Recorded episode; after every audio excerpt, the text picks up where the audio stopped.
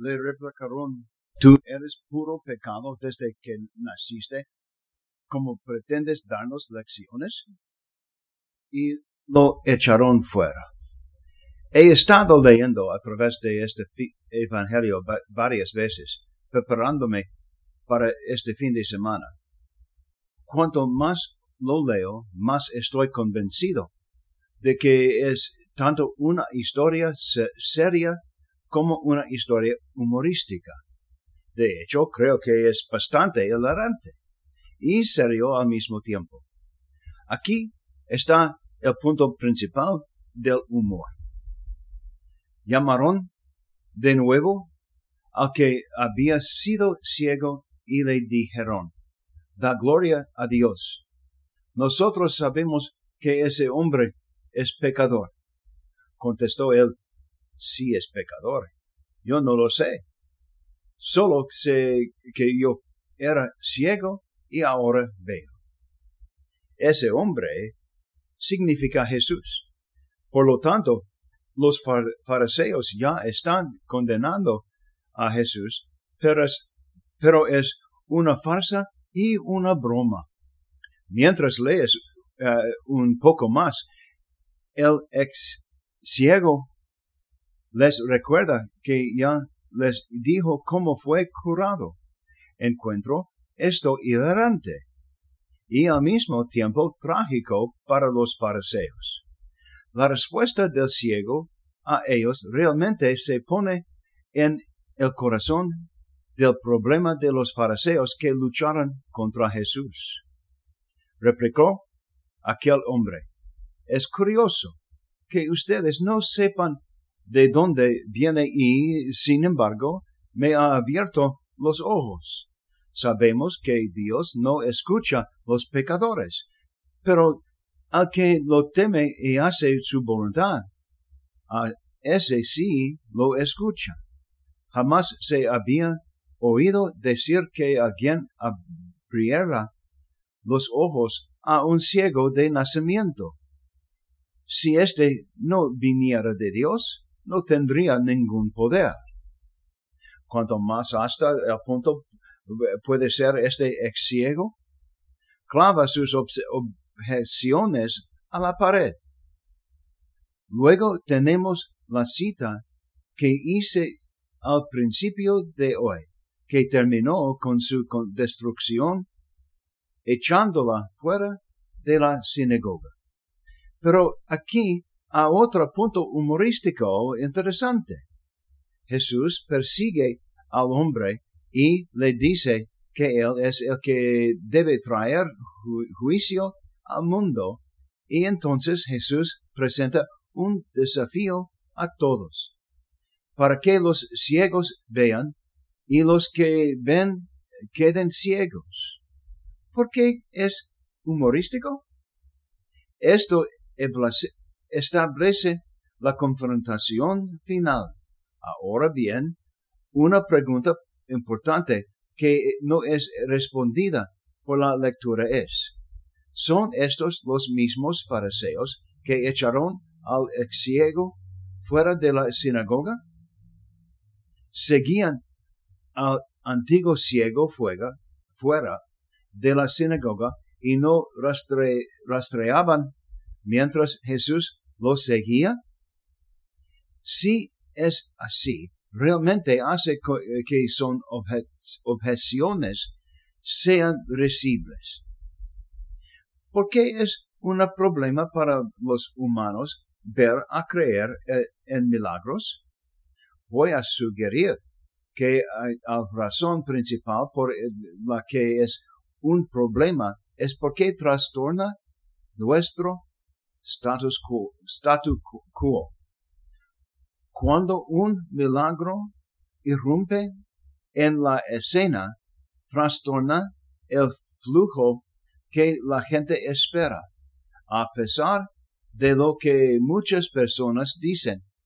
No, eh, no les gusta una fe desordenada en uh, un encuentro de destornado, perdón, desordenado con Dios. Sin embargo, Eso es exactamente lo que obtenemos cuando comenzamos a tratar de encontrar a un Dios que has elegido encontrarnos como Jesús hizo el hombre ciego. Dios, Dios ha elegido revelarse a nosotros de tal manera que exige una respuesta de nosotros. Miró la respuesta de Jesús cuando encontró al hombre después de que fue echado fuera de la sinagoga. ¿Crees tú en el Hijo del Hombre? El ciego contestó, ¿Y quién es, Señor, para que yo crea en él? Jesús le dijo, ya lo has visto. El que está hablando contigo, ese es. Él dijo, creo, Señor, y postrándose, lo adoró. Ahora llegamos al punto más serio de la historia. Es donde el ciego hace su declaración de fe. Es también donde Jesús comienza su confrontación con los que no creen. Que aquí, perdón, aquí que, aquí es donde llegamos al punto más serio para nosotros. ¿Creemos en los milagros? Estamos aquí hoy porque no de los milagros más grandes va a estar, estar sucediendo en el altar en solo unos momentos. El pan y el vino dejarán de ser solo pan y vino. Serán el cuerpo y la sangre, el alma y la divinidad de nuestro Señor y Salvador Jesucristo estamos físicamente ciegos a este milagro, porque visiblemente no hay cambios. ¿Significa eso que no está sucediendo nada? Por supuesto que no.